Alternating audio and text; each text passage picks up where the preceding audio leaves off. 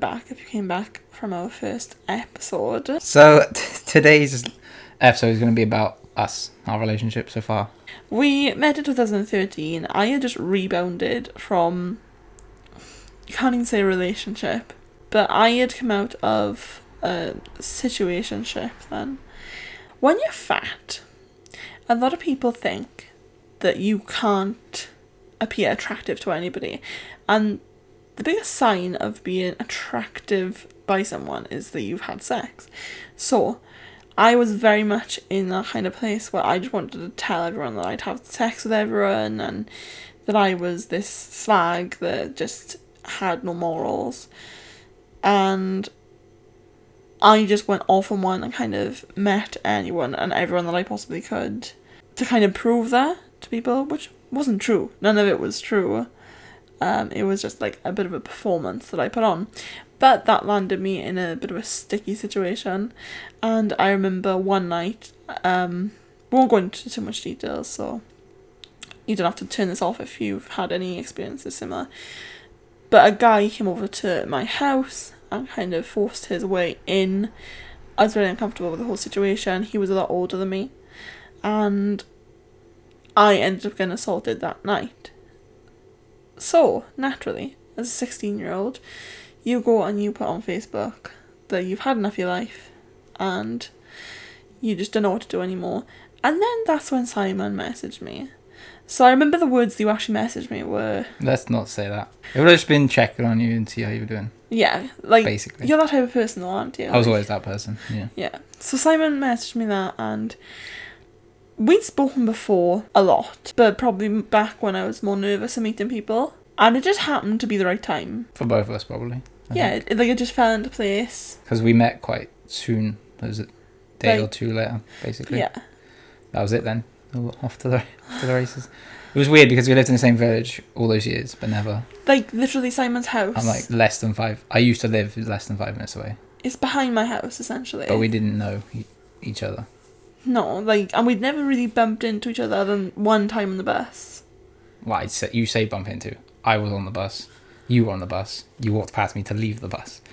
But That it was wasn't even on my stop. that was the extent of the Because bumping into each other on the bus. Catherine was with me, and she was like, "Go and talk to him," because I'd banged on about you about you for years, and I was like, "Oh no, I can't. I can't possibly do that." Then I got up, and then I had to get off the bus because it made it look weird. Because I was gonna come and talk to you, but I just walked straight past you, so I got off on the wrong stop that day. Oh, I didn't ever realise that. And Catherine was just sat at the back of the bus. I didn't realise that. I didn't know Yeah, that I part of the story. Yeah, I got off the wrong. I think I did anyway, unless I've like imagined that up. I don't know. I was probably in the wood of my own. So You didn't. You literally didn't even look at me. That's the best thing. it's probably just deaf staring ahead and waiting to get home. But the best thing was when you come on, I was like, oh my god, it's Simon Buckingham, it's Simon Buckingham. I was so scared. I don't know why. But like, yeah, we definitely like accidentally got a little bit obsessed with each other. I didn't really want to be in a relationship. No, I just wanted to meet you and see what happened. Really. Because I remember then, like, the that, like, you're saying about embarrassing things.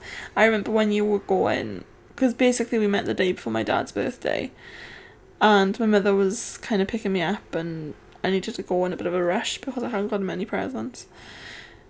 And by the front door, I remember saying to Simon, Oh, you're going to come back, and you. And I've never been that needy in my life. Like, I'm not a needy. Well, I was not a needy person. And I remember just thinking, oh my god. Like, if anyone heard me now, they'd be disgusted at me. Yeah, I think I've just been that clingy and needy with you ever since. It's fine. I'm I'm needy and clingy in my own way. But, like, if, we've spoken about that on YouTube videos as well. Like, I don't think there's that much wrong with being clingy to the right person. Depends in what way and if you're If you're both happy. communicate why and how it works in your relationship. Yeah. I don't know. It just depends. I think. Well, everyone's different. Every relationship's different. It works for us, but it may not work for others. Yeah, definitely. But then that brings us to, like, 2015. And Simon was asked to leave his home. Yes. And I remember, like, I'm a 17, 18 year old, and I come home to my mother, and I'm like, okay, I need this person to move into a house. To be fair, my mother's always been that person that, like, adopts people in. We'd been together a f- couple of Two years, at this point, though. So it wasn't like two weeks in. I needed somewhere to go. And I remember my mother was like, well, no. And I remember like, oh, what do you mean? Like, he's going to be out on the street. And she was like, fine, bring him over. Like, just let him stay for a few nights and see if he makes up with his mother. And I remember that night, she went to Asda and bought a load of food as if you were going to eat, like, 10 people worth of stuff.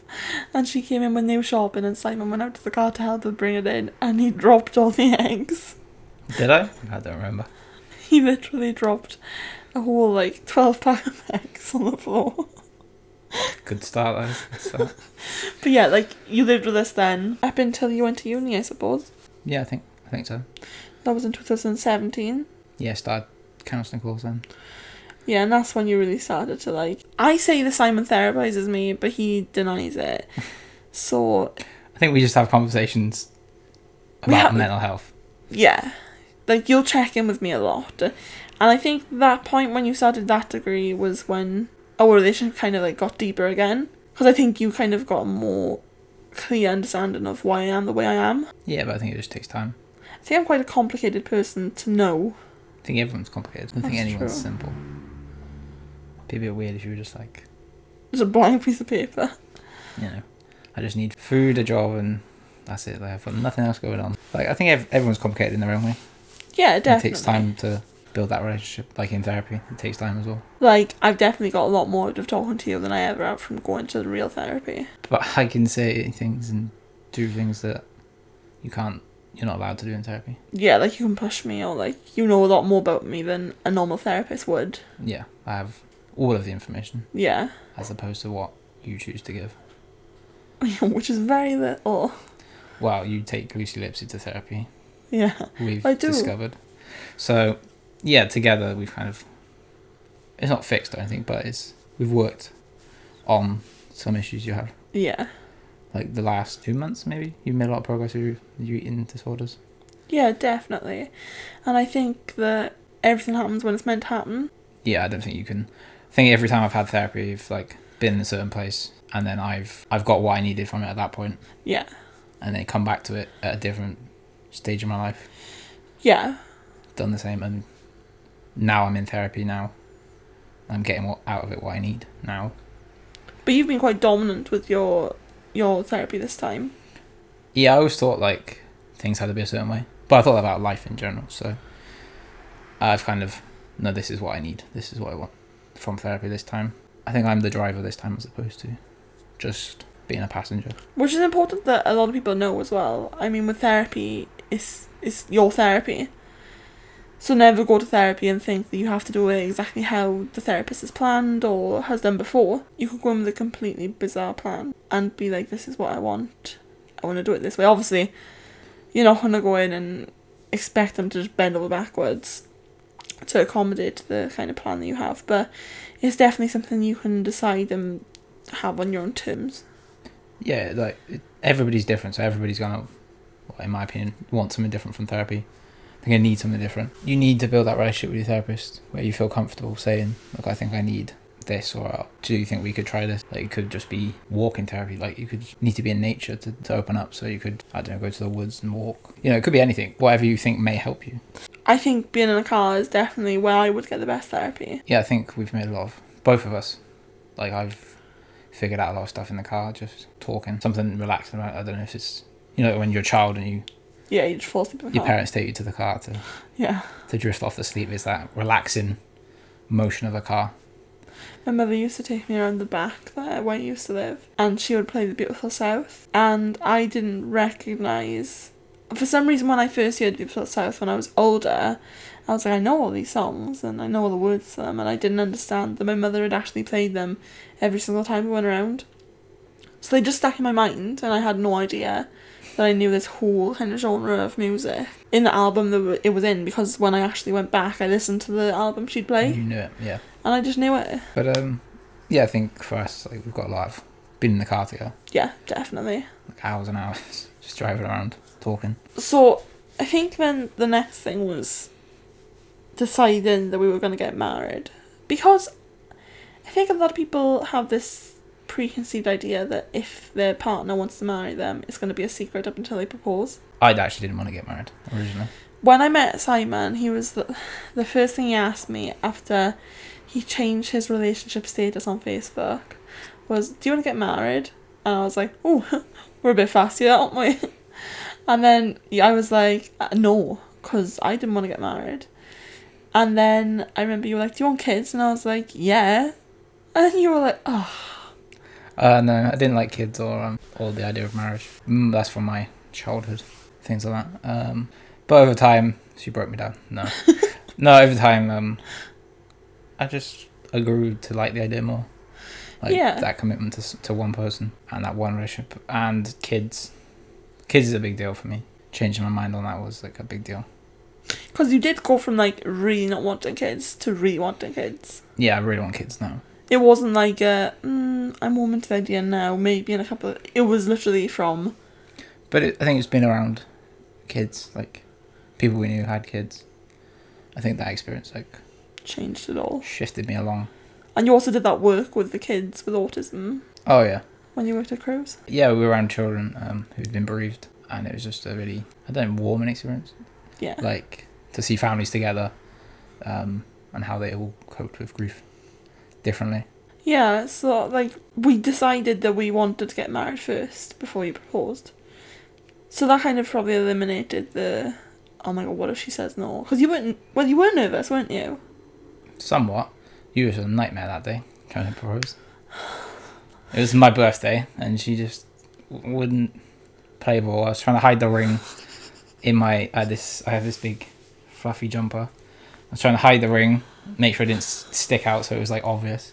So like, with Simon, he said to me for the whole week up until his birthday, right, you've got to do exactly what I want on my birthday. You're not allowed to say no to anything. And I remember like, fine, okay, whatever. Then it gets to like the day before and he's like, tomorrow we're gonna go for a walk. And I was like, okay, if that's what you want. Yeah, bring your camera. So I'm like, okay, I'll bring my camera.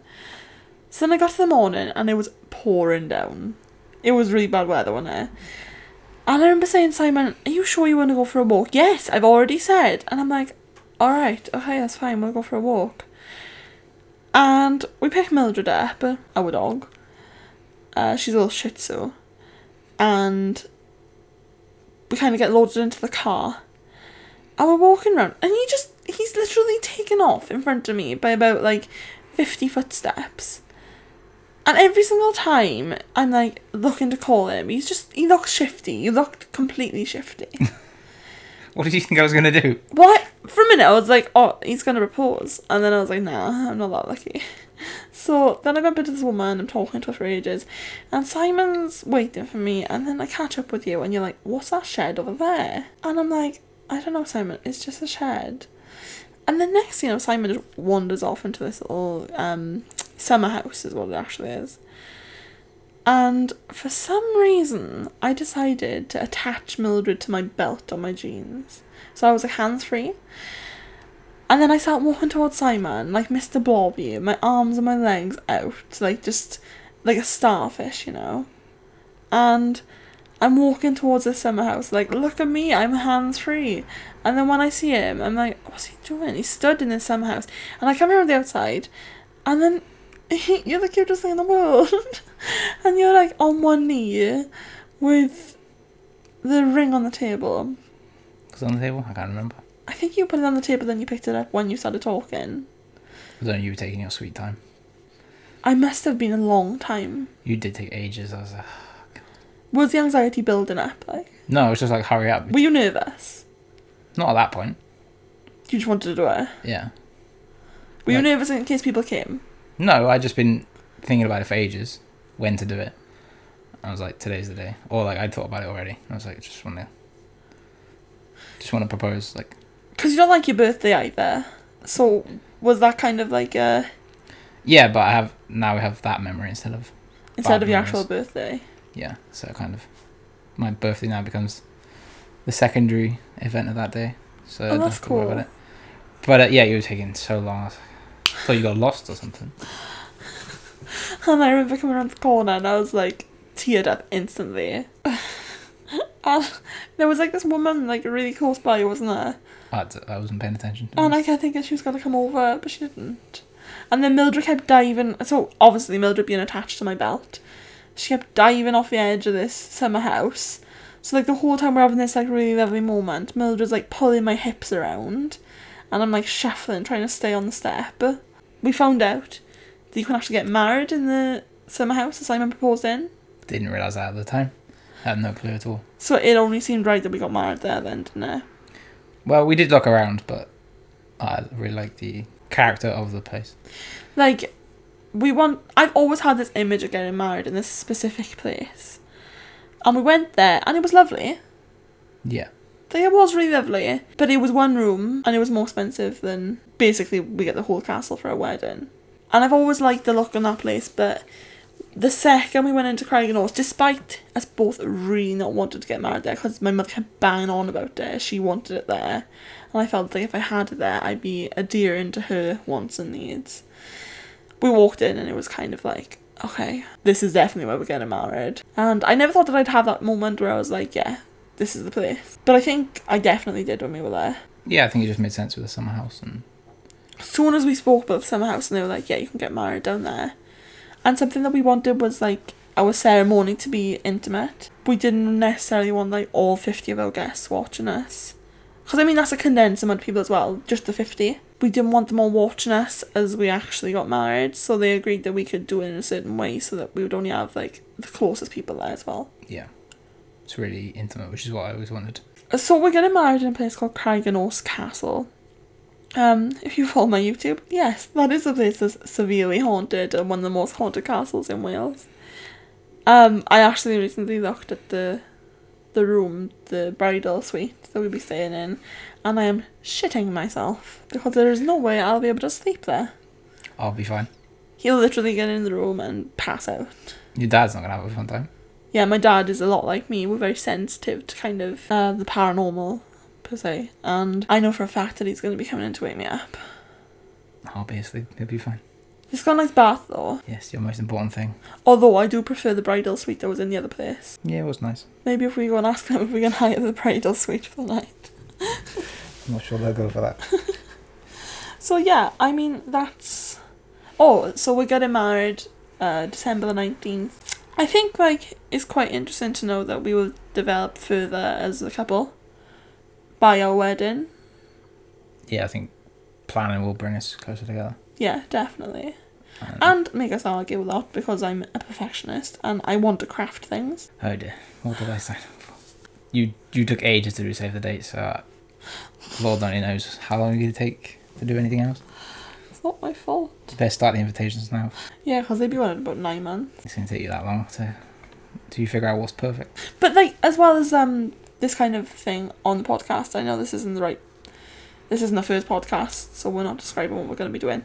I think we want to keep you on our journey in everything. Yeah, I think that's right. So like, I really like the idea of updating you guys on like when we're trying to conceive, kind of patterns and little things that we're doing to help aid you're that. very much into that kind of thing. I absolutely love like pregnancy, anything in that area. Like that's something that I absolutely can't wait for.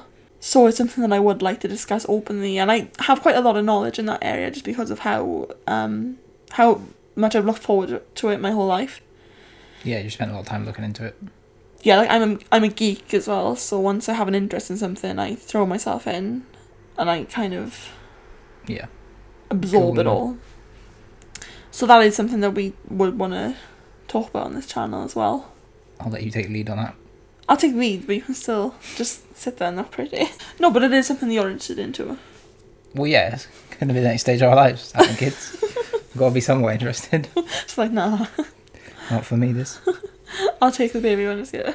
Um, so yeah, thank you very much for tuning in for our second episode of Being Heard. I'm assuming you'll have found this via my social media page, so if you just wanted to message me, if there's any questions you have, any comments you have about the podcast in general, then please feel more than welcome to contact me. Always looking for ways to improve, so that's important feedback. Yeah. Because we definitely aren't very good at this. There's definitely a lot, a lot of learning for us both here. Yeah. So, So if there's any suggestions you have to make this better, or if you have any guidance as to what you'd want to hear, anything like that, just feel free to get in touch. And remember, guys, never let anyone dull your sparkle.